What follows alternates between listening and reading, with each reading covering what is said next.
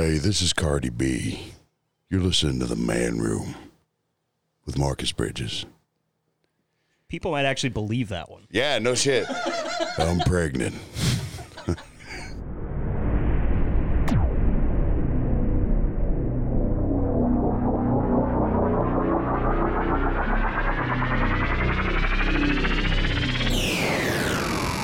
Grab a drink. This is the man room.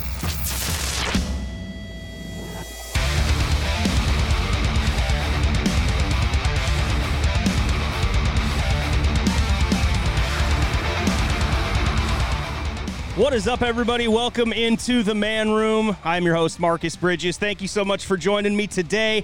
Of course, as always, you can find us wherever you subscribe or listen to podcasts. And uh, you can donate to the show at the website. You can join the Patreon, blah, blah, blah, all that stuff. Let's get to our guest today. Only the second person to join me a second time in the man room so far, and the first person to be up here twice in person. Uh, his new special's out right now. It's called Andy Andrist Last Shot. Please welcome to the man room, Andy Andrist. Thanks for joining me, brother. Hey, you're welcome. Or uh, I guess uh, thank you. Hey, welcome me back. Yeah. How's uh how's everything been going, man? The special, I watched it. It's awesome. Uh, by the way, you can buy it on Vimeo and uh, it's on Pandora as well, right? Right. It's all across all the uh, platforms now. It was a. Uh, 800 pound gorilla this company picked it up and does the audio distribution and then it was exclusive with pandora Okay. for a minute and then then and then now it's on everything Yeah. Uh, um, and i have it on my website which i just everything corresponded with putting this thing out like uh, my my friends on my uh, uh, podcast didn't think i could have a website up Yeah. and I knew I had people working on it and that knew what they were doing. But it, you know, in the past, there would have been like everything would have been a shit show and it wouldn't have worked out. But I knew kind of I like I have a good team assembled this time. So yeah, I got a website naturejack.com where I'm selling the, the t-shirts and laminates from when I taped the thing that looks like you were actually there Okay. and it was taped in uh, a very small setting. So uh, uh, it was taped in Doug Stanhope's, uh, basically his uh, t- what, what would be a tool shed if he had tools. uh, this is like called the Fun House because it's just you know it's that kind of room. It's like you know. the Kind of room where uh, you can jam a bunch of friends in and make it look like you're at an old-fashioned comedy club. Sure. Well, and it, I, I found it to be really cool that they were able to um, get as many camera angles on you in that small setting as they were because there's a lot of uh, really good camera work in the special. And, and yeah, and and it was kind of a a, a pace together crew uh, of to send you know like I got Provenza to direct it, and then I gave him all the pieces of uh, what a director would go. What the f, f are you doing, man? You can you know, at the uh, it was a they made mistakes. Uh, there was uh, they left there was one camera that was like uh, uh, would uh, blur out all the other shots because it was left on autofocus. So, but like Paul, you know, Paul being a, a, a you know uh an old artist and all, he had to uh, really kind of do a lot of work. But that's why it looks the way it did. It's like you know there were certain things he couldn't use and the uh, uh, definite challenges to it. So uh, Sure. and and you know I the compliments I get from it are, and uh, the ones I enjoy are the ones that also, you know, include the, you know, what Provenza did because it does look different than a lot of comedy specials. It looks kind of like, you know, what Paul was saying. I want it to look like kind of a speakeasy, and that's why I have heard people say that it's like, you know, kind of feels like a, a different gen or different time. sure. So Much different with the with the camera angles too and stuff. You don't have very many wide shots that's head to toe on a big stage because there obviously isn't that room in there. Yeah, So and I was never uh, like even on a really grand stage. I've stood prop by the microphone, like you know, I could walk around. You know, there's hundreds of feet I could walk around, but I just stand locked up like a mannequin. so having uh, having Doug Stanhope's place where there wasn't any room. Uh, for movement was perfect for me because you know then it didn't look like it was oh man he's like a guy told me once after I ha- had the stage in Chicago it's like you wasted that whole stage and then he handed me some cocaine so like now who's you know I don't know what to do here this guy gives good advice, and now, but he's giving me drugs too. Put me back up there after a little cocaine. You might walk around a little bit. Huh? Oh yeah, yeah, yeah, yeah. Definitely would uh, pace that stage with coke in my system. See, I think I don't, you know, don't perform much, but when I do perform, I think people probably have that uh, that vision of me because I, I pace around a lot and I do mm-hmm. it in my everyday life too. When I get on a phone call that's like involved and I'm talking, mm-hmm. I will pace a livestock trail around this Yeah. house. And it's weird how I just go to places and I don't really think I'm going to walk upstairs or I'm going to walk into the bedroom, but I do it, you know? Yeah, I do. I do. I pace around like that, but when I, I don't know for some reason in comedy, it's like I'm a groomsman at a wedding. Mm-hmm. Just stand there locked, try not to fall over. uh, and, uh, in my new my new world, or when I restart this comedy, I feel like I should try to move around a little bit. Yeah, I mean, maybe, but At this point, you know, it's like bucket list item, like move more than twenty feet while performing a half hour, or forty minutes, or whatever. Uh, once again, check out the special. Um, I bought it on Vimeo for ten bucks, very affordable. I definitely want people to go out, my listeners, and pick this thing up.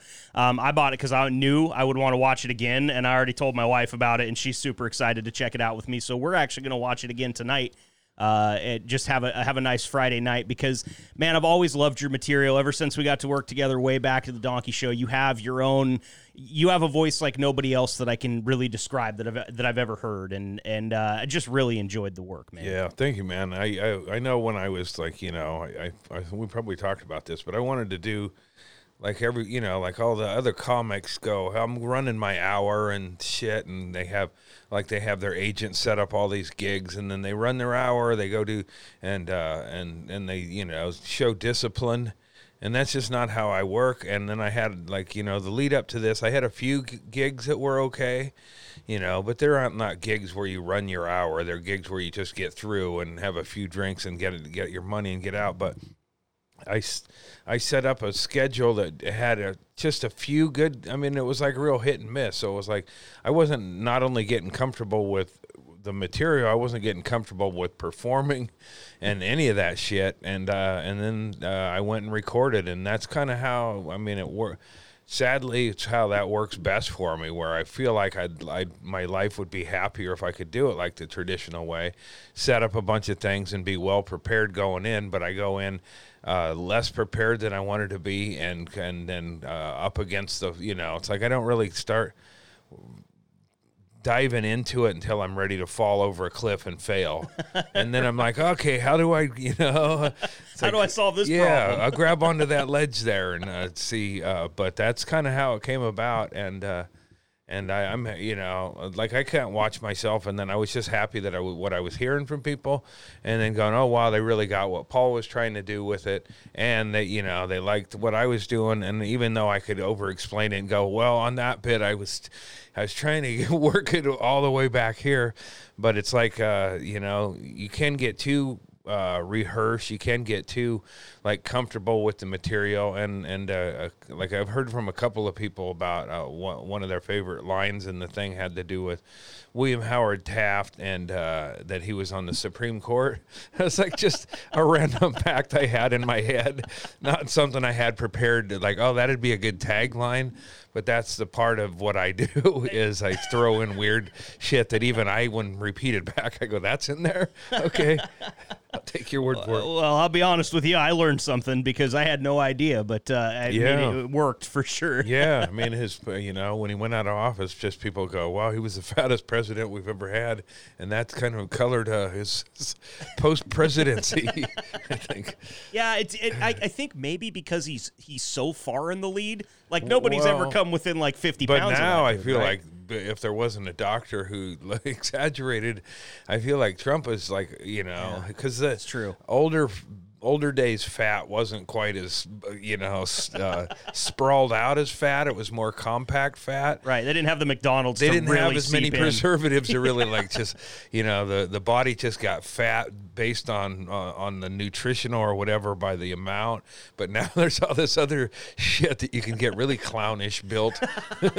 like Have that really front set top Yeah. half for Oh, some man, reason that doesn't look like it fits on your hips. yeah, it's like uh, you know yeah like there's only certain ways that a camel looks, but now you know. But if you started feeding camels some of the shit that people eat, they'd have all kinds of other fucking uh, bags and humps. I was. Uh, it was really cool to see on the special too. After you you came in here on the podcast and talked about blowing up a pig, and I Oh, right. actually Yeah, I, yeah. I don't remember if we actually ever said that it was a glass pig. So Right. I was kind of Uh-huh. under the impression Yeah. that it was an actual pig Right. until I saw Uh-huh. the intro, which uh, you know that that looked like a lot of fun, man. That's my kind of fun. Just a- a, gu- a, table full of guns and a lot of stuff you can blow right. up. And that's why I was like, uh, that's what I was focused on the first day of the taping. or no, that was the second day of the taping. The first day didn't wasn't you know we used pieces of it, but just I wasn't in a good flow. And then the next day, instead of running my you know going you know Provenza wanted me to like go over the material with him, so I went and we did, he was with me on the gun range. But after that, he you know I think he assumed I was heading back, and instead me and this guy Kenny, a local uh, uh, guy in Bisbee, played three uh, like 12 year olds in basketball. Like, you know, they were talking shit. And We're like, let's go, man. And so I was there. And then I got back to where D- Doug's place, you know, for the second night of the taping about an hour before we taped. And Provenza's like pissed off, you know, he's like, you know, if this fails tonight, you know, it's going to be all our, you know, we're all going to be bummed. And he's like, where's your, he made me sit down and come up with a set list, which is like, you know, and, and st- him and Stanhope, it was like a, pla- the movie Platoon. I had, you know, the good sergeant and the bad sergeant. And Doug was like, I don't, don't let Doug, Paul's like, dude, just tell me what you're going to say first. I'll write it down. And, you know, cause he just wanted to know. And I was like, man, I don't. That's when I come up with that line about blowing up the pig, because I didn't really know what I was going to say, but he made me write out a set list, and uh, and he wrote it real big so I could look at it on the stool in it, and it was like so I could actually. Like I, I, I know I've had set lists before, but I didn't have them taped there uh, and all that, and it was big enough so I could look at it. But it, it, it gave me a little comfort to go, okay, I do, you know, I do have a plan, Right. even though somebody forced my hand at the last minute and I wrote it, he wrote it out and taped it on there. None of it was my idea, but it was like it gave him, it gave us all a, a peace of mind that I wouldn't completely get, you know, because I'll get sidetracked and forget whole chunks of what I was trying to do. And this is like for taping, it doesn't work, you know. Right. so yeah, I, you got to be pretty regimented, I imagine. Right, and then within that, then I, I I got it uh, enough to where I could throw out some random shit that worked pretty good. That's good. Yeah, I, I find myself, um, I, it's weird when I write something down. If I'm going to go do it on stage, I'll write it out like an essay. Mm-hmm. And so I forget a ton of stuff because I do Mm-hmm. it like that rather than having, um, you know, I'm. I'm such a, I think, a writer at heart that I am always worried about being too wordy or not wordy Right, enough or right. Mm-hmm. using the right vocabulary when really it's not about that as much as it should just be about the funniest part of the sentence, right you know, or and bullet point out. it and go you know but yeah i kind of feel like that's what i do anymore is bullet point Mm-hmm. and then just kind of go you know because it's like i've done bits where i've done it perfect the first time through and then i lose interest in it uh, it's like and doug's like telling me you know like i'm on a tour with stanhope and he's like you know, do it that way you drift that part you know but it's like i t- you know it's like I don't know. It's like you sing it great on the uh, when you record it, and then it's like, why do I want to keep doing this song over and Yeah, over? right, it's like right. you know, uh, and that's. I'm also thinking about this because I haven't done a gig in forever, and I got you know I got some uh, you know things that I can go do, but it's like when you record something in comedy, you're supposed to start fresh. You know, it's like I want to go out, and I know Hedberg re- did bits that he'd done on things, but I want to just go out and I want to work on the Mother Earth bit, like the Aristocrats, where it's like I can make it grosser. I can I can add element. You know, the the, the oceans caught fire since I recorded that. Uh, it was like just you know it can be you know, but I kind of want to reuse that some of those as uh, when I go do a gig, I want to be able to just go. I'm gonna re- I'm gonna cover what I already did. So if you don't like it, you know, as people go to a concert and they want to hear the songs that they heard on the album, but comedy, it's like, dude, we heard it. Yeah, know? and it's I don't get that because I would be I mean if I if it's something I liked Mm-hmm. and something that I was really uh, you know excited about I because I have found myself a couple of times going to see comedians and being bummed that they didn't do certain Right, right, bits that I yeah. thought were their home runs that for sure they'll do that right one. You yeah know? it feels like maybe like some of the diehard comedy audience uh, made that seem like a weird thing where it's like nah i mean you know that's what uh, maybe not even the diehards because I think the diehards would want to hear what you did, you know. Right. Uh, uh, but like you know, Stanhope, I know he has some bits that are just so good, and they'd be good whenever you heard him for the first time or whatever. But because he p- recorded it and it's on something that he just starts with, you know, which he's he's been one of the greats about uh, being uh, prolific and coming up with Right. a whole other thing that's just as good as what he had or whatever or better. Uh, but that's not the case for a lot of comics. And, uh, you know, like uh, I, I feel like some of the bits that I recorded on this thing were not near finished, you know? Yeah. So it's like I hear them and it's like, oh man, I've thought of all this other parts of it, you know? Right. And so why not take it out? Yeah, I'm I mean, I'm totally in support of I got that, no you know? inspiration, is what I'm saying. it's, uh, uh, uh, hey man, how's COVID been for you? How did you get the Moderna or the Pfizer? Oh, that's cool, man. I shouldn't ask. Yeah, no, I mean, I, it feels like uh, everybody's probably come out and done the same kind of thing out of you know out of the gate. But I was like, uh, I'm not, you know. I'm not in a hurry to get back out there and be on that first. I'm not a first responder when it comes to comedy, and uh, and I want to go. You know, I I do know what I'm going to do first, uh, and then I'm going to do something in Seattle, but I'm going to go go somewhere and jump up on stage somewhere. Yeah. well, that's great, man. but I, not doing uh, an hour or going, hey, you know, I'm starting from scratch. brand new material tonight. Brand new material. Yeah. Wow, that COVID, huh? Wow, what do you guys talk about? Well, last time we got quite a bit of mileage out of bees. You were having some, you was having a war with bees, so yeah, you know. yeah. Uh, I I know. I'm trying not to uh, like because we did a lot of my uh, uh, podcast during that time, and I, I was like, I know uh, I'm in a loop as a human. and I'm on a, a loop on that show. I was like, I don't want to be like, oh, here we are. It's back to the bee. what is? Back to the bees. But I know that's what my life is. Is like, you know. Uh, right now, I'm looking at the bee situation. I mean, I'm not. The, those were hornets and yellow jackets and shit. But now I'm trying to get more bees into my yard because I got uh, a small patch of garden and a couple of uh, herb plants that I'm uh, putting some love and care into. a little TLC. Yeah, That's great. Yeah, and obviously the good bees help, but it's these it's still those asshole bees. They don't do any good for that stuff. yeah. so. No, they bury themselves in the, right next to your property or some, you know. And you, you go yeah it's like I spend more money on those than eh, I, I just it's like the you know you want to help a homeless person but you know the panhandlers you're like do should I help I spend more money on yellow jackets to destroy them than I did like I should just go get a honeycomb and put it out for the good bees but I, I spend 50 60 dollars a month trying to eradicate these fucking temporary it's like you know and they just keep coming. yeah they're just renters man They're renters, and you've got Section Eight. Is what's Right, going yeah. on. They're just they're coming for you. Yeah, but uh, last year, a guy, person, uh, one of my listeners on the podcast sent me a bee suit. So then when I got, once I got that, you know, but it was like, it was very, you know, last year with the fires and shit, and I had a, this bee suit and I was going out in the smoke, you know, out into the smoke in a bee suit to dig up. Uh, and it's like, you know, it just seemed like end times, and I was like one of the, why am I one of the survivors? and uh, but yeah, that that was a weird weird days that that two weeks of just apocalyptic smoke Oh, man. surrounding the area. And you got a little bit clinchy on Fourth of July too, because it. I mean, look, it's it's record, you know, dryness. It's it's Mm-hmm. all this uh, drought conditions, and they're telling people to stop watering their lawns up in Portland. And there's mortars going off everywhere. Yeah, I you did. know? I for I wondered how probably in this neighborhood where I'm at, and I go to bed early enough. I don't know. I didn't hear any, uh, but uh, I looked at when I drive by those things, those church groups selling fireworks. I'd be like, like when I see overt flag waving, I'm like you dicks, like you know, oh yeah, go. I I hope you make money on those fireworks, you fucking terrorists. You're gonna, you know, you could burn down everything with your need for a fundraiser. Yeah. And, I mean, it's true. There's a house fire in Portland that was just attributed to fireworks, I think, like in the news today or yesterday. Yeah, You know, I mean, I was a guy who would get. I would do drugs, and I had.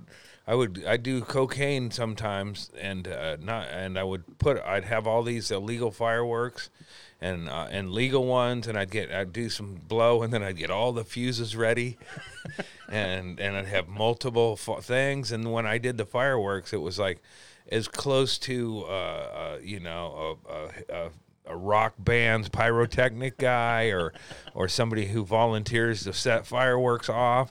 I was that good, but I don't do them anymore because it just seems like you know it seems real obvious that it, one spark and you could have just killed people or yeah, whatever. yeah, It's or like- taken their homes or destroyed so much habitat. I don't. I know? don't set off fireworks now for the same reason I wore a mask. Not that I'm worried about myself, but I know I could kill somebody if I breathe in their face. There you go. and the same reason that Nature Jack is a thing, right? It's just all that. It's Yeah. It all kind of falls in line there. Yeah, Just- nature jack is a way to prevent future people. Yep. It's not anti people. It's just come on, man. There's enough. it's not population control. It's, merely management. It's yeah, self self control. Oh man, that's great, dude. Uh, and uh, you know, we never even mentioned it's something we always talk about on the show, but we are having mimosas today. It's uh, same thing we had last time. Man-mosas. Man mosas in the man room. I didn't have one last time, and I have actually haven't had one for years. I really forgot how good these Yeah, are. you, you know, I don't even know why, but I for I just get a taste. I feel a fall. I mean, I know it's an we're in a unprecedented heat wave, and uh, maybe it's because all the trees are dying and the grass is dead or whatever. But I just had a oh man, football season, Yeah. and uh, you know, having a, a tailgate or whatever. I got a, a little uh, shade tent that I set up mainly for my plants and the cats or whatever, but it made me think of football season and Yeah. grilling and stuff. And uh, I know that we haven't really had that for uh, quite a while, and the thought, thought that they'll be up to full capacity, and that uh, you know, it's like wow, that I'll probably get emotional to sit in a football, game, you know, like Oh yeah, for sure. know. Because we, you know, we gave our we sold our season tickets back to them. Basically, they they bought our our season tickets back last year, but we had to commit to this year, Mm-hmm. last year, and so it feels like now that it's two years in the making, and I'm I'm ready for it, man. I, you know, the tailgating is is my favorite part. I, I love Right, football yeah, yeah. more than anybody, but it's that that camaraderie and the grilling and just the Uh-huh. smells and the sights and everything. You know, Yeah, like like uh, I uh, maybe this was during the- you know during lockdown or or uh, one of those windows where they were like uh, people can go out to a limited capacity, but there was two guys playing guitar uh, like by market of choice and stuff, and I don't even think they were very good, but it just made I am you know I started to like you know get weepy like I was watching a travel commercial when I'm sitting in an airport or oh man I miss my family, but it's just like this weird emotional reaction to even entertainment that wasn't, you know, it's like, oh man, you know, it's like you'll give people a little more. Well, that don't sound like the Eagles, but uh, you know, But I'm here for but it. But it's like you know, just the the whole the sounds and the people and all that. It kind of comes together. Like football is all about you know smells and and sounds and everything. And you know, if you do it right, you shouldn't even worry about the game too much. You know. Right. There's enough of the games that I don't remember the second half Right, of that are yeah. Mm-hmm. some of my favorite experiences at the at the stadium. So you gonna Yeah. come out to a tailgate this I'll year? definitely be out for tailgates. And, Cool. Uh, yeah, yeah. Right now, like my big, I got tickets to Todd Snider, who's going to be performing at, in October, and I'm going to start my comedy career in that same time frame and go, you know, on uh, some road trips and stuff. And uh, but uh, yeah, it's like you know the uh, I'm not in a hurry to go back and, and make the mistakes I made before, you know, or you know, it's just I'm like going out and just touring a bunch and and uh, barely propping my health up throughout a long run of shit doesn't seem that appealing.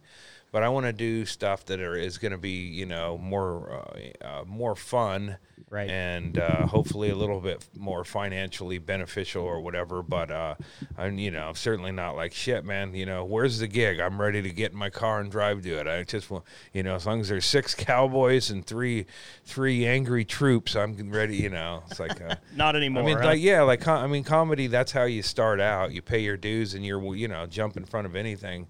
But if you're, you know, still wanting to do that in your uh, later years and as you go up, it's like, you know, I guess that's uh, good, but uh, it's also pretty sad. Yeah. so what you're saying is we're not gonna see you out at any of these Eugene open mics anytime soon. Probably not, unless you know. I I was at uh, uh that uh, Blair Alley in the back uh, the other night. Oh, Slice. The no, not in back of Blair Alley, but they had a Oh. they had karaoke. They had a host out there, but just I, maybe they've done more since the COVID. But that space there with they had a cool sound system, and I was like, wow, that would actually, as far as an outdoor venue, that could be a really you know pop an area to do comedy at. Mm-hmm. Like I, if I do comedy, it'll be like, you know, I'm not going to call the local bookers and say, well, you know, uh, I'll give you seventy percent. Yeah. Just you know. You're gonna set your own thing up. Right. Yeah, Yeah. I think that's how I would do something here. But uh, I think that's how everybody should be doing it, really. There's a few different people that are putting on comedy showcases in Eugene right now, and you can tell that it's something that they've gone out and they've shopped, and they're basically shopping a venue for it. And they're comedians themselves. They're either going to Mm-hmm. Yeah, host yeah. or present or whatever. And, you know, I, I think that that's the best way because otherwise you do have to give somebody 70%. right, you know? right, yeah, yeah, and then you know, I mean, and then you know, like, well, uh, I don't want to name names because these guys are real uh, douchey, but uh, they're uh, uh, uh, doing patriotic comedy.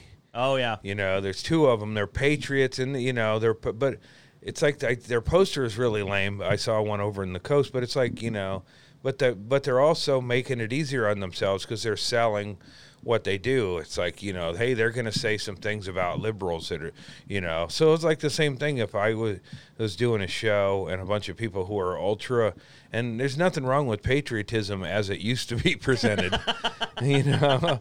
But now this overt, like you know, Slim Jim's ad kind of, I'm an American. You know, it's just stupid Very, to me. very monster truck like. Yeah, yeah, yeah. So I mean, you know, if a bunch of those folks showed up my went to my show, they might get worked up. But if I advertised it as a safe zone for livetards, you know, uh, then that's. But that you know, That's also going to get people's feelings right but it's like yeah oh yeah. And it's like I, I would hate to go do comedy where i was like hey man everybody who thinks exactly like me you should come out and, and put a poster out as like-minded individuals. Because it's like comedy's not supposed to be specifically we're targeting one group and you know comedy's about you know kind of taking uh, power back a little bit.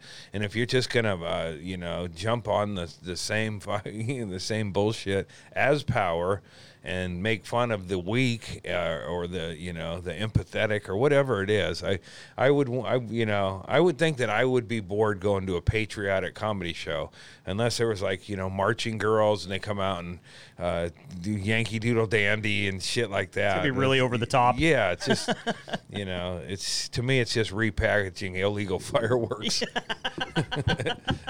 Well, I'll tell you, uh, it's funny that you don't want to mention their names because I know exactly who you're talking about. We actually have mentioned their name on this show Yeah. before uh, Yeah, because Uh, Chris Castle's got into a little uh, little scuffle Oh, right, on right. Facebook with one of them. yeah Uh, and uh, so we talked a little bit about uh, Mr. Elkin. Alex Elkin. Yeah, yeah, Elkin. Yeah, Yeah. and uh, he's been doing it for a long time, man. Uh, I didn't know this then, but apparently he started. Uh, he, he he went on a tour, but it was like he was moving somebody across the country. So like he basically just kind of co-opted his tour, like to move him along the way, Uh-huh. and he took like. Couple extra weeks to get him over there, yeah, and and uh, it was not planned, so it was uh, that, that story when I heard it was hilarious. But I yeah I thought it was funny that the way their show was getting uh, kind of you know they they canceled it in Salem. Right. They canceled them on at the Capitol Theater, I believe, because it was uh it was I think that the venue didn't think that it was going to be like a safe place to do it because of what the material was. and was. it probably i mean you know and I, I wouldn't put it past them that they canceled it themselves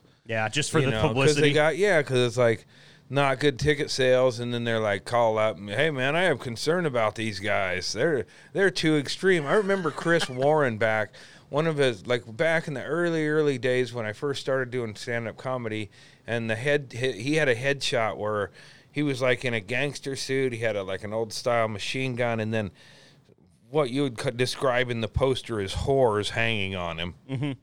And money it was like if you went to a state like fair. a- and they- yeah, it's like if you were a, you were a kid and you got hired to be in J.C. Penney's catalog for Halloween, or like that. But he was he was politically incorrect, or that was you know. So it's like there's certain comics who just rebrand themselves as the same. You know, Right. it's the same act, Same but they shit. keep rebranding it. Now I'm too controversial for radio. Now I'm politically, you know. Now it's like uh, I'm a patriot And I've never repackaged myself once. No, it's always been the same, and I think that's what the good ones do. Those other the pe- look if you are that far along in your career, because everybody knows they've been doing it since the Mm-hmm. '90s.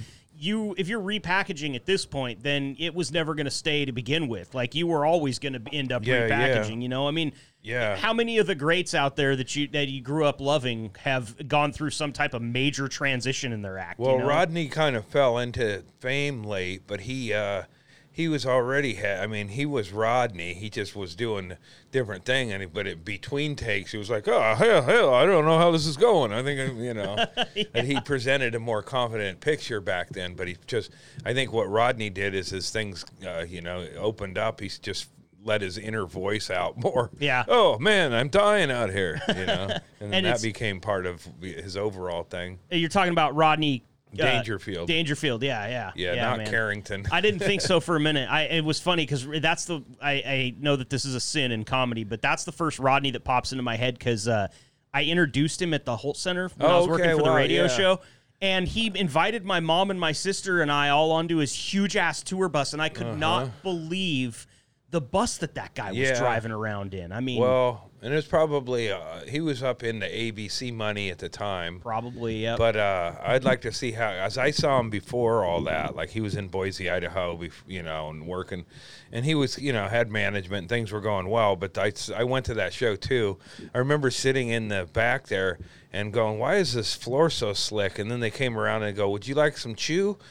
Like they were, they were good. Like, like, wow, man, what a, uh, you know, I, at the Hult Center was like, you know, the floor was slick with spit behind me, is what I figured out. It's like, wow, all these they're giving out like Skoal or one of the Copenhagen products to everybody. Right. So you know, it's like everybody's spitting on the floor. all ages show, kids get it. Whoever wants it can have it. Yeah. Yeah. Dude it's it is kind of crazy how much of that stuff they give out. I've been to um a couple different you know like uh, at rodeos is one place. They'll, they'll have a they'll have a trailer and there'll be a line of tight pants cowboys around the block and they'll walk in there one at a time and they'll give them a sample of like each flavor.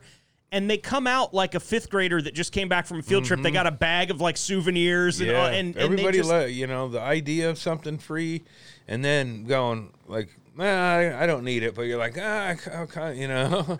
I uh, I was at a Raider. It was a Monday night Raiders versus Chiefs in Oakland, and my friend was a Raider fan. He got us all the tickets and stuff, and uh, I was just in this this area at the at the stadium, and a guy just has a box and he rips the thing off and goes, giving out towels, like Raider dish towels. And I got one, and then be, by the time I thought, oh, I should get one for my friend, and I could have just given him that one, but I went back, which like I was right there when it opened, and then in the minute 30 seconds it, all hell was breaking loose.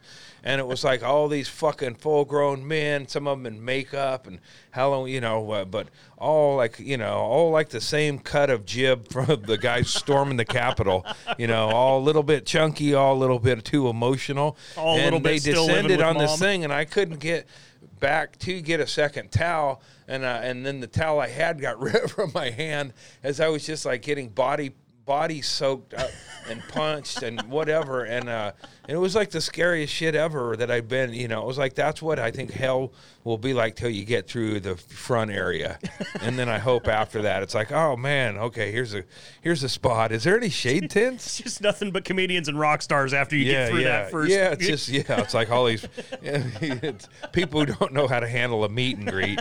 Like, all right, just wait, man. Everybody's gonna chance to meet Rodney Carrington. Yeah, dude, it's it is funny free stuff, and and I noticed it too because the other event that I was thinking of that they were giving out a ton of Skoal hat was a, a NASCAR race that I went to in Vegas, and uh, you couldn't believe it, man. There, there's all this stuff to see. There's you know there's a full racetrack's worth of stuff on one side that you can go and and just do and you know performances and there's all the merch and all the food and everything and there are people that'll go out there and stand in that Skoal line for two Yeah. hours in the Vegas heat in the desert and just waiting Yeah. for free dip you know what and what and then a lot of them don't even know what they're getting. You know, it's like oh, well there's all these other the people idea free. yeah on the uh, I, I was a writer on the man show back in joe and uh, stanhope had it and this comic from seattle yoshi uh, he worked for evil angel angel one of the porn places and they would bring bags of swag, you know, like porno swag.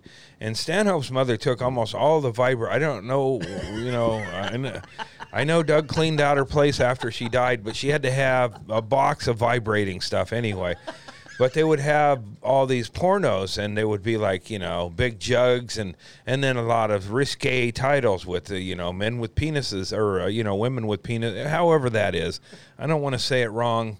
Get but- canceled. But, uh, yeah, yeah. But I would switch them around, and I would go into the crowd and go, "Hey, man, you like big tits? Woohoo!" And I'd give them what would, you know, probably not be what they wanted. uh, and I just felt, you know, I'd never give them what they thought they were getting in the box. It was always the reverse.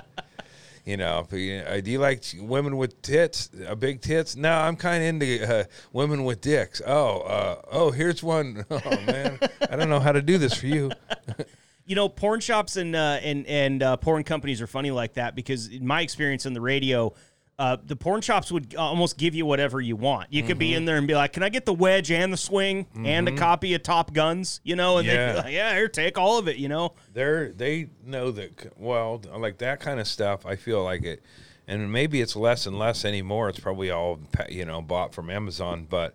Uh, they would count on you know you telling people where you got the big fist, and then they would go. They would actually you know it would pay off, or they gave you you know some weird titles, and then you recruited a group of people that were into those titles. Well, at Andy Andrist ruins Christmas, I remember there was a like a eight inch diameter butt plug that was like the size of a football on the stage. Yeah. the, Oh, I mean, yeah, 'cause It was sponsored Uh-huh. by I think the right that the I adult shop. Yeah, one year. Uh, yeah, I was, I was talking to somebody about that the other day, as how uh, uh, I because I, I not not uh, not uh, uh, Tanner, but uh, the other guy on the Donkey Show that moved to away first. Drew. Well, Tanner moved away first. Tanner, Tanner up there, yeah. moved. Okay, Tanner was bad mouthing the show, but it, it's like I, I was called Andy Andrist ruins Christmas, and I had Justine or uh, Justin, uh, who was Levine's guy at the time, and he did corny magic and stuff. And it was like, but uh, at the time I was like, man, why are they dissing on the show? But I, I f- felt like they he didn't understand that I really meant I was trying to ruin Christmas.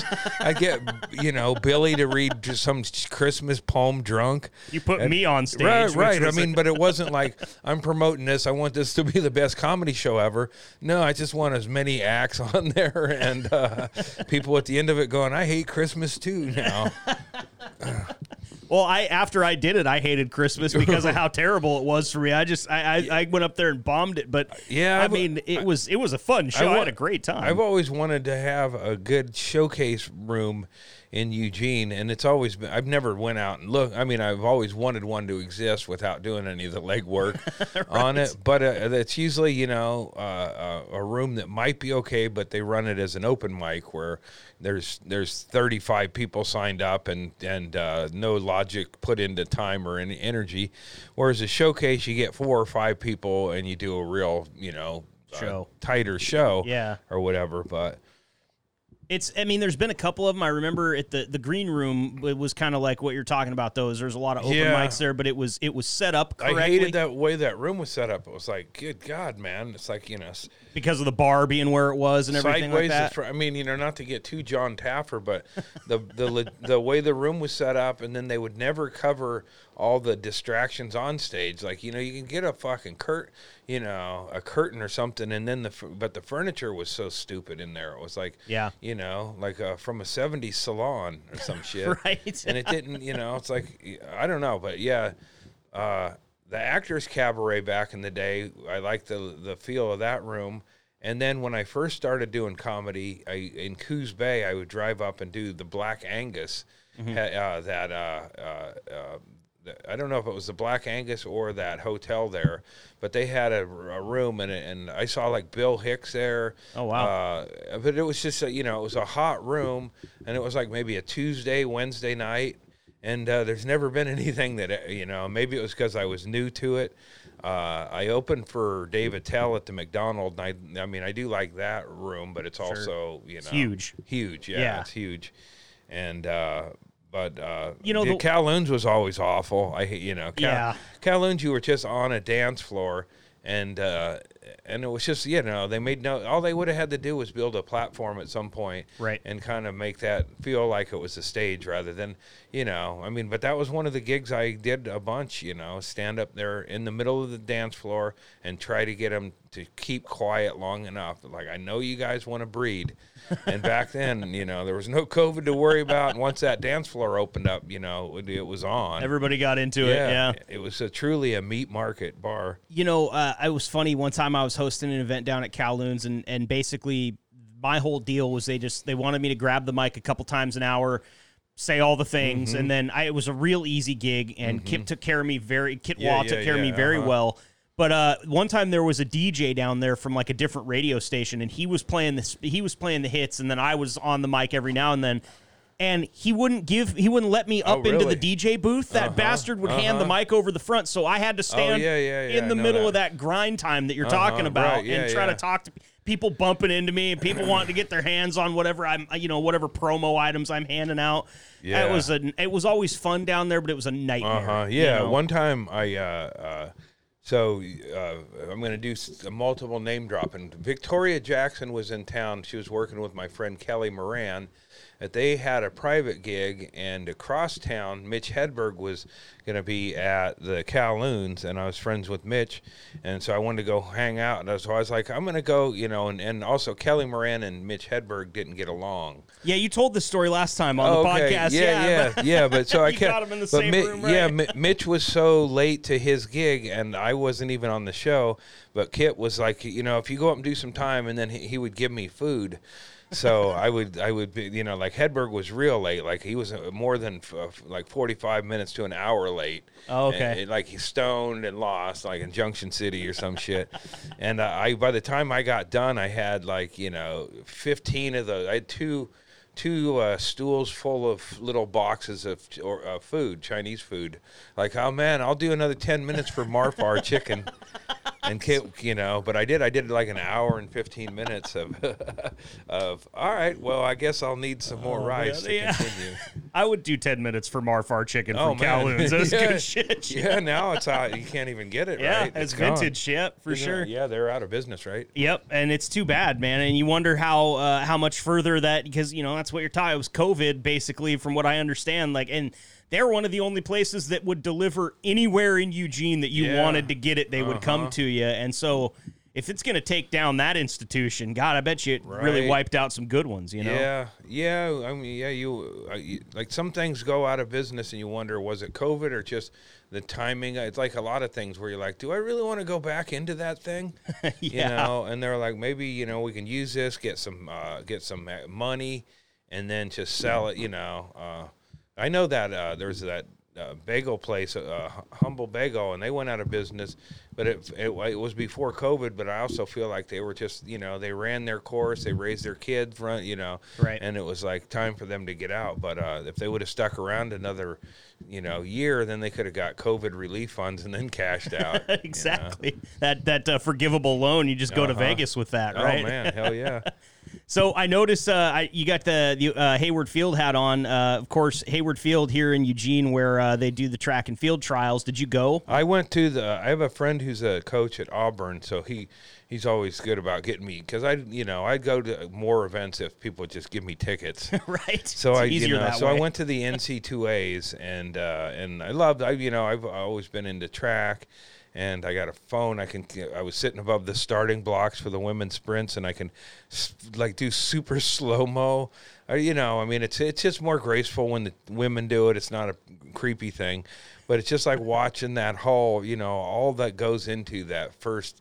You know, but I, I'm and I and I didn't go to the uh, the trials. Uh, uh, but uh, I'm bummed about that girl, that uh, Lacara, and she should be the you know like Nike had her on the glass window of their store, and then they took her down immediately because she smoked a little little marijuana weed. and because uh, her mom died. because Like, her I mean, yeah, come and- on, and you know. uh, and uh, and then she owned it too. There's a there's a girl who uh, I forget her event, five thousand meters, I think. Uh, tested positive for steroids, blamed it on a pork burrito she got at a food truck, which is pretty clever and within the realm of possible. But this Lacara, the next day, got on the Today Show, and if she she could have said uh, I had an edible. I didn't know it was you know any. Somebody dosed me, yeah. anything like that. She knew exactly what it was. Completely owned it. I hope she makes way more on the other end. Uh, she'll be back for the world championships. Maybe they won't have those stupid rules. Yeah. It's like uh, you can do roids and shit like that as long as you figure out a way to cheat the system. But if you smoke marijuana, it stays in your system forever. And uh, so she, you know, knew the risk and still did it because she needed to, you know, talk about a junkie. Yeah, Uh, right. but yeah. still, and uh, I saw a meme the other day that said if you can smoke weed and still win the 100 meter dash, you should get two medals. and she won it with such flair. You know, she she like wouldn't she wasn't the fastest out of the blocks. She just knows after the blocks she'll just kick it into another gear, and she's that much better at the age of 21. That much better than any competitor that she would have faced in the in the thing. Uh, and to win the Olympics, she might have needed to come out of the blocks a little stronger. Yeah. But uh, you know, the fact that she uh, you know smoked reefer once, it's just like stupid. It's like you know, track athletes should be able to have. Uh, a, a hit of marijuana after their workout, just as much as a drink of beer, Yep. and uh, and for the for the world organization to discriminate, and she's going to be the one who's kicked out for that. It's like, uh, you know, shit. More of those track athletes need to smoke weed because it's a boring sport, and most of them they get done and then they go, ah, it's just all the glory to God and everything. It's like have a little personality, you know. That's Right. that's what she had. She was a little bit arrogant, but uh, uh, f- full on personality and and all that. And then now she's gone yeah she smoked weed. But you'll get ten of them that'll be like, oh, I, ju- I just did what God designed for. Well, sit man. Did you face any adversity? Yeah, but God helped me. It's like nobody wants to hear your fa- fictional account of how you got there. Yeah, and let's think about this too from like a from like a gram standpoint. Like that's how they measure weed, right? In grams. How many more grams do you think Michael Phelps got in one bong hit than Yeah. what, what Sha'Carri got with uh with just a little joint or whatever? You right. know, I mean, mean, I, don't- I don't know all of Phelps' story, but I'll bet he would have quit swimming years before he did if he couldn't smoke weed. Because for guys like him, or you know, people who are uh, have the a little depression or a lot of pressure they put on themselves, sometimes smoking weed uh, just gives you a chance to get out of that loop that can be damaging to to athletes or anybody. It's like you know this uh, constant negativity and all that, or pressure you put on yourself, and then you sometimes you just go smoke a little weed. It's what they call in therapy getting grounded. yeah. It's oh like yeah. you know when they go, what do, what do you do to get grounded? I smoke weed. Ah, no, no, no. It's not. Whoa. No, no, no. Yeah, no, no. But that's getting grounded. It's like stepping away from your, like you're angry about something and you're about to say some shit. You take a break. You go smoke a little weed, and then you come back to it with a whole different outlook on it. Right. And that's the what that you know. c- Come on, everybody who doesn't smoke. I don't know. There's a lot of people who I don't like who started smoking weed, and I don't get it. But I think they're probably better because they smoke weed than they would have been. it's Yeah. not a fix-all. Uh, no, it's not. It's definitely, and it's it can't be your personality either. If that's your whole personality, it's just that you smoke weed. There's an Yeah, issue yeah. there, you know. But Yeah. Um, yeah, I, you know, I'm hoping because like the NBA and some of the bigger leagues are starting to relax a little bit about Mm-hmm. it. Look, if you want to be on the right side of history, I think we're kind of proving in the United Mm-hmm. States, especially, that it's time to it's time to relax a little Yeah. bit. Most of the people you've run into are high, Right. Especially if you're in Oregon right now. right and i and probably you didn't have this with radio in the beginning but it's radio now if you were but uh it's like you know if you drug screen everybody uh, and you base your hiring practices on whether somebody had cannabis in their system you're gonna have a shit Christmas party every year. It'll be like, oh, oh, uh, oh, no, no, we don't do reefer at our, you know. It's like, uh, you know, like not hiring somebody because they smoke cannabis on occasion is is cra- a crazy way to go about hiring. I yeah, think. it is. and I will say, fortunately, they never drug tested me. Mm-hmm. If they did, they didn't tell me that they were doing it, and they, they didn't ever reveal the results. Yeah, I mean the problem with drug testing is cannabis is the one that shows up the easiest, and and like alcohol, you can get out of your system a couple of days. Cocaine, same thing. Almost everything, roids, any of that shit, you can have out of your system or put something in there to get rid of it. Mask it, But yeah. cannabis, it will stay in your system because it, it's a part of your body. Yeah. It just wants to hang on and be with you. it's a part of Mother Nature, which Yeah, you know, yeah. Mm-hmm. it's it's it all came from the ground just like us, and Yeah. it'll all eventually go back into the ground just like us. You know, Uh-huh. But uh, I, I, I, like I said, it's always been fingers crossed. I, I don't like sounding like an activist because I also don't like. I look. I just want people to be able to do whatever the fuck they want, and it's like, you know, I find it funny that it's like you said, if you wanted to disconnect a little bit and just center yourself and get grounded, or any of those terms, if you told your therapist, like, yeah, what do you do to get grounded? Well, last night I drank a fifth of Jack Daniels and threw it through my neighbor Lee's window. You know, it's like, okay, well, we're going to back you off of that a little bit, but Right. it's totally fine if they want to Uh-huh. do that according to these standards. It just seems a little antiquated. Yeah, like, yeah, I know well- that that's how we did it in the Wild Wild West days, but, uh, you know, Uh-huh. we've come forward a Yeah, bit. in the Wild West, they didn't have the the Indians had the uh, shit, and they only used it for uh, with the white men for ceremonies or whatever. But the, you know, people would go in and drink whiskey, and then they'd shoot up people and shit. Exactly. You know, they were like- trying to calm the white men down in the peace, the old peace West. pipes, you know, you know? check your guns at the door, and everybody gets high. There'd be a lot more old cowboys around and shit. I don't know if that would have been a good thing or not, but Oh, the uh, poker you know. games would have taken a lot longer. right. You're cheating, man. Oh man, that's a bummer. I ain't playing with him no more. I don't know if the music would have changed much. It was pretty twangy and and, and slow paced back then. But you uh, know? you know, nowadays it's a mass casualty shooting. But back then, you know, it's like oh, three or four people got shot up. It was just a poker disagreement or whatever. Right. This But guy I- got caught a hanger sarge and killed three men Yeah, last night. I don't Well, think I like to go to bars, you know, and like we're, you know, a lot of people are armed though. I, you know, alcohol and guns have always been weird to Mm-hmm. me. I, I have a lot of friends that, uh, you know, and this is growing up where I grew up in a town of 2,000 people, where a fun day is to take a full table full of guns, like at the beginning of your, Mm-hmm. your special, and also a, a Yeti cooler full of every alcohol known to man. Right, yeah, and, yeah, yeah. And to me, it's like, look, I'm I'm all about doing some target shooting and having a beer. I don't know if I want to blow things up and drink a fifth of whiskey. That's that's something Yeah. that you got to draw that line somewhere, Uh-huh. you know. Yeah, and it's just all goes together, you know, good time. And it's, it's what I, I mean, you know, like I said, I used to do a pretty good fireworks display, but it's one of those things in life. I think I might have moved on. Yeah. I mean, I still have a couple of uh, uh, rocket uh, mortars, but I can't think of an occasion outside of you know a certain dude dying, you know, having a stroke on TV or something funny, or you know. But uh, You're not going to paddle out in the middle of the Fern Ridge and fire it straight up into the air. there's not enough water, and it just burned the mud up. Yeah.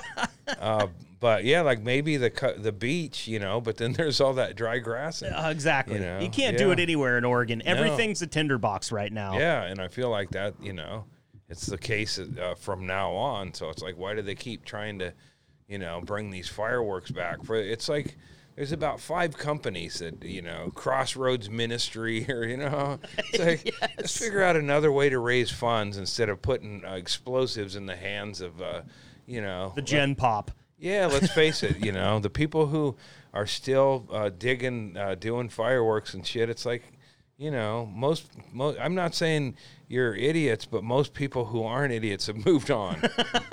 and if you're still doing it, I don't get what the celebration is. You know, the only reason that I understand it from any standpoint is for kid like kids that are too young to explain why we can't do it. And that's what happened out in front of my house. I, I go out there on the concrete, light up a couple of fountains, and let the kids enjoy it. I can get my head around that mm-hmm. for sure.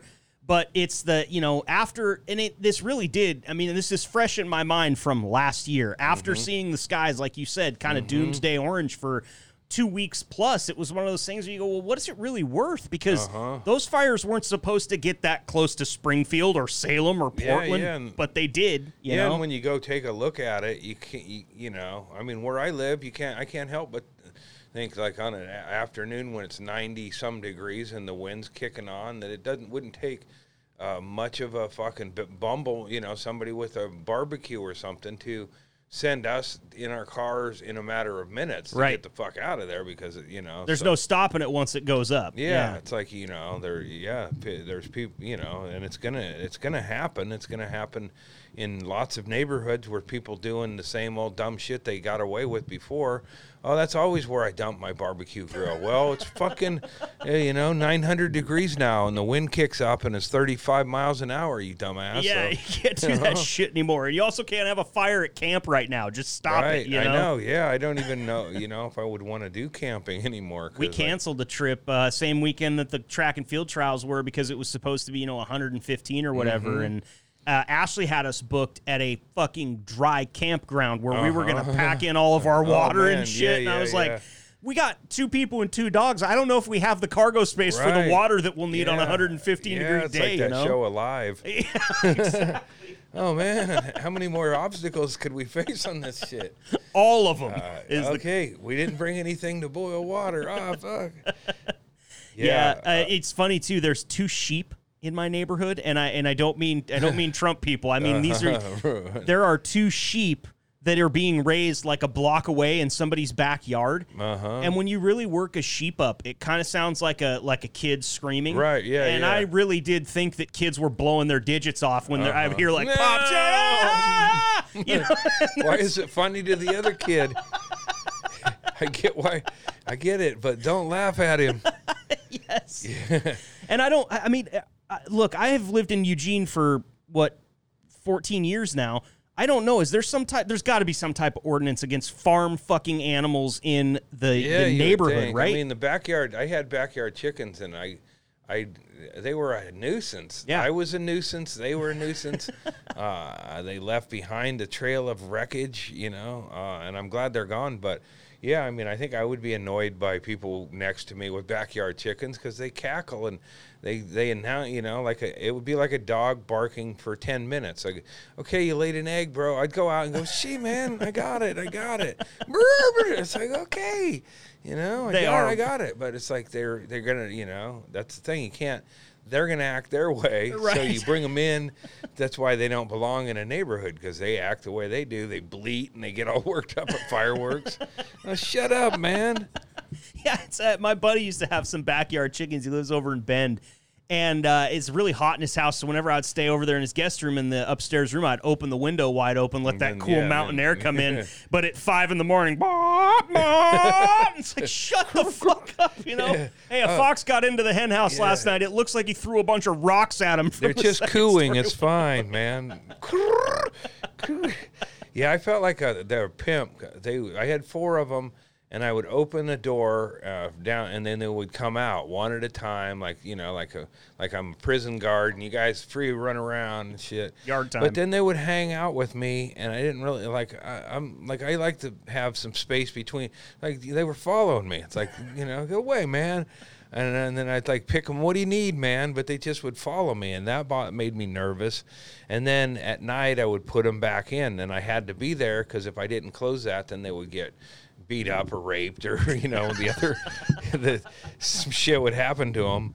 Whatever happens at night in your backyard, right? Yeah, so it's like, you know, they, it, it was like whatever joy I got when one of them would lay an egg, and I would, I know it was going to happen, and I'd boil water and go, "This is going to be great." It is like they were a hassle, and then if we weren't home at night, then the raccoon would get in and rip one of their faces off. we had Were you one, attached at all? N- No, I mean, I. Uh, well, here's what happened: is I got six babies. I went out to D's out on the edge of town, and then I drove out way out of town to get a thing uh, for a case form from somebody who had it. What I should have done is gotten the case first because I drove out with these chickens in a box, and then by the time I got to my house, they were all dying Oh no. because I let didn't give them enough circulation, and then I was driving uh, stick shift and trying to do CPR on like blowing in their face. Like I could tell they were in, uh, you know, they were making a lot of noise, and then they stopped, and I looked, and they're like, oh fuck. Exhausted, yeah. Yeah, they're all dying, and I, I got home, and one of them made it through the night. I called him Jesus, and uh, and then the next day Jesus was dead Oh no. but I killed all of them, and then then I you know I still had the chicken vibe or wanted to have chickens, but I killed six that I chose and go that one, and I chose them, and they were dead an hour later, and uh, so then we got four. They were about a, six months old or less, but they were full size, and so I did kind of. easier to care I for. named them and I bonded. I you know would hold them, but uh, I was like I I didn't feel any love towards them. and uh, and once when we were gone, the uh, the house sitter didn't close the door, and one of them got um, you know mauled to death. And uh, the house sitter was really shaken up by it. And I go, let me talk to him. I forget who it was, but I go, hey man, I just want you to know we didn't love those chickens, so it's okay what happened. You don't have to cry. We're not paying you extra. You should have seen what I was gonna do to it if it fattened up. I was Yeah. gonna have myself dinner. But I was like glad when they left, and it was like you know it was a failed experiment. It was Yeah. a you know backyard chicken experiment it was a failure. I, well, I hope that somehow these. She- I don't know how you fail at raising sheep in your backyard, but I hope this guy fails at some point in time. yeah, I mean, you're, this is a weird neighborhood because you're not far from where people have farms, but this isn't a farm No. area, and yeah, There's a couple German shepherds next door to me that look like they could easily kill two sheep, and Yeah, I really yeah. feel like maybe they should Uh-huh. just let them run around the neighborhood. well, maybe you could do some sort of a, a nature purge. go.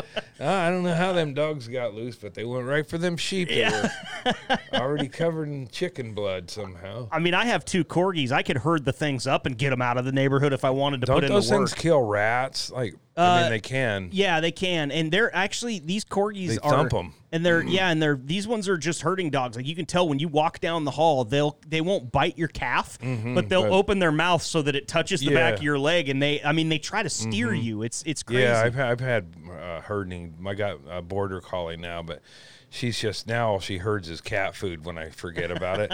but she's, uh, you know, at the beach, she used to try to get the family together. Yeah. It's like, you know, good luck with that. Therapy hasn't worked.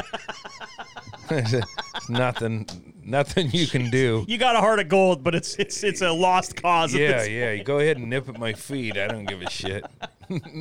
just like she is.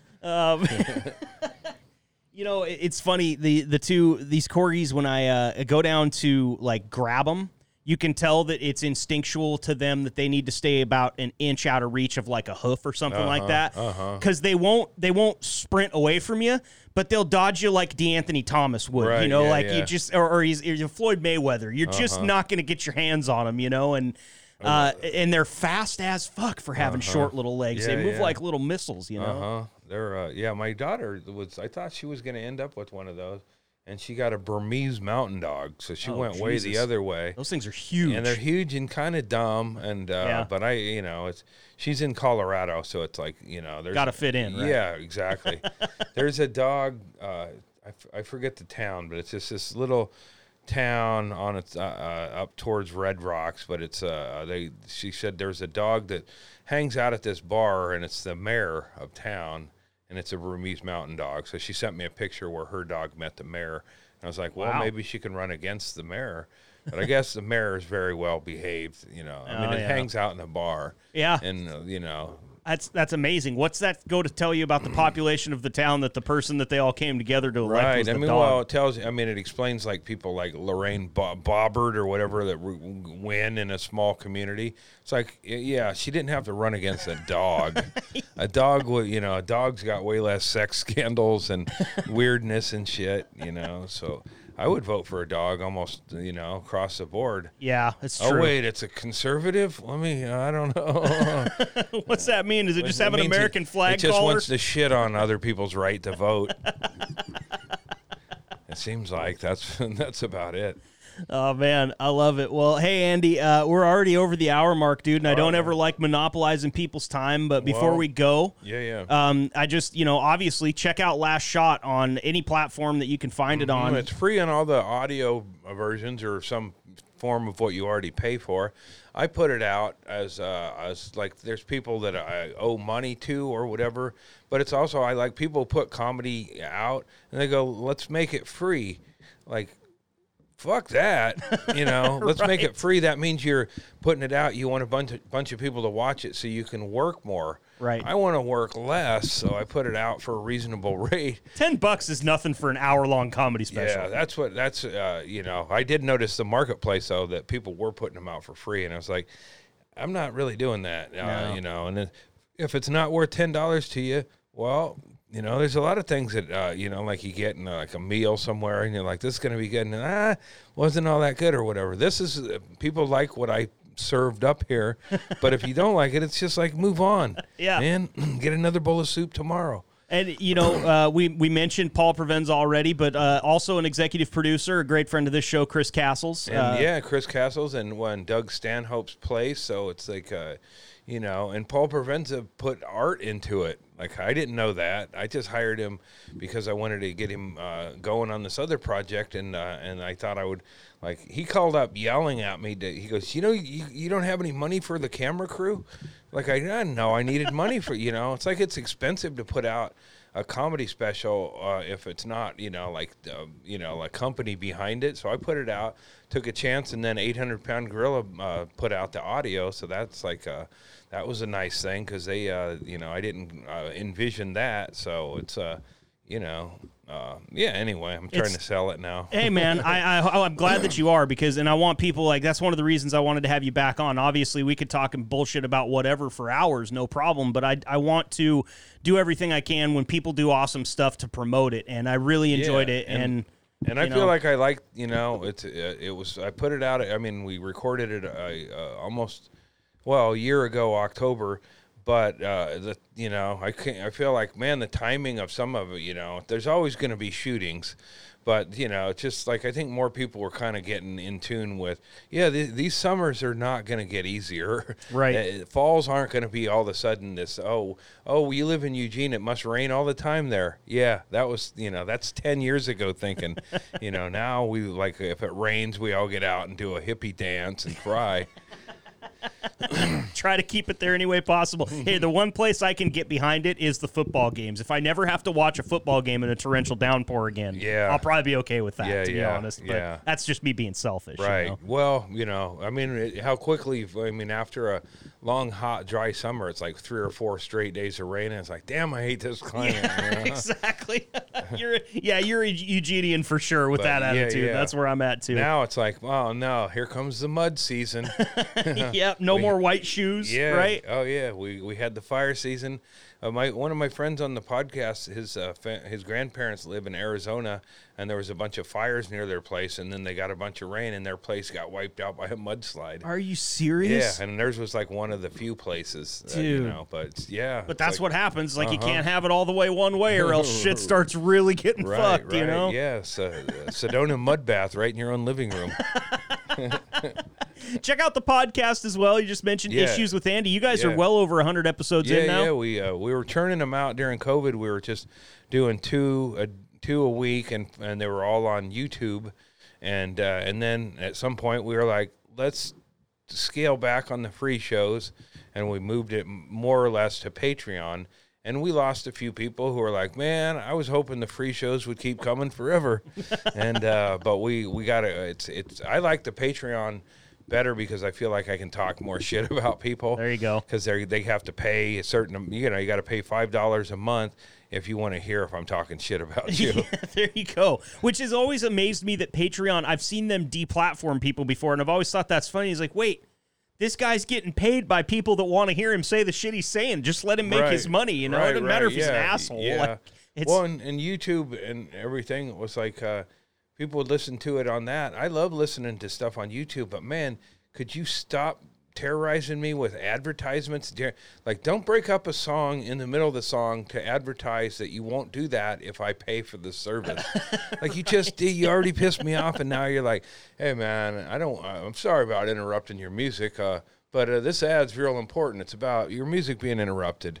Like, yeah, you know, I don't want to be your friend, YouTube. I and honestly, YouTube is and it, look, I'm on there. I'm not trying to uh to you know downplay the platform itself, but honestly, it's the worst about it. It's the very Mm-hmm. worst one, and I will never, I'll never do the free trial. I'll never pay the premium subscription. Uh-huh. Right. You know, just because I've dealt with that so And I did it one time, and then it was like canceling was hard, Yeah, and uh, it's yep. like you know, yeah. They're always going to make it hard for you to cancel. That's just the way that it goes. Uh-huh. You I know. just- so. Yeah, I just got robbed by my bank in a situation. I don't want to go into it because it involves a local branch who I'm still trying to get back with, but they they aided and abetted a company that took two hundred dollars for something I canceled, and I didn't get confirmation I canceled. So then I went and traded off cards.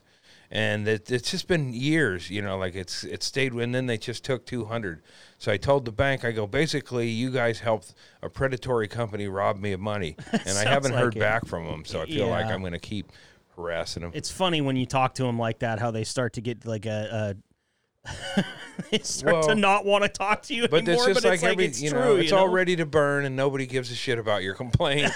you know, like you used to go in and go, oh, you've been with this company 30 years, and uh, and then they won't call you back because Yeah. they don't. They're new people and new philosophies, and you're 30 year tenure is like, well, this old guy's bitching. Yep. Cut him loose, man. He ain't gonna leave, or you know. you know, I have some family members that just got scammed on the internet pretty bad, and uh, they called Capital One to deal with it. That was their company, and and the person at Capital One, no shit, never had scams before, never have been dealt with identity theft before. Capital One goes, well, we're going to send this to like an adjudicator, and they're going to si- decide if you can use our stuff anymore. Really? Because we think yeah, that you might just be that dumb and that you didn't, you're not going to learn anything. And so Uh-huh, it's like, uh-huh. I, I told him I was like, you know, look, I, I'm not the biggest fan, but Chase Bank, they'll take you any day of the week as long as you got five bucks in your Uh-huh, account. You know, they're not going to boot you off like Yeah. Capital One. But Yeah, yeah. I mean, it's like uh, trying to find a bank that ain't gonna rip you off. It's like, oh, I've been hurt a lot.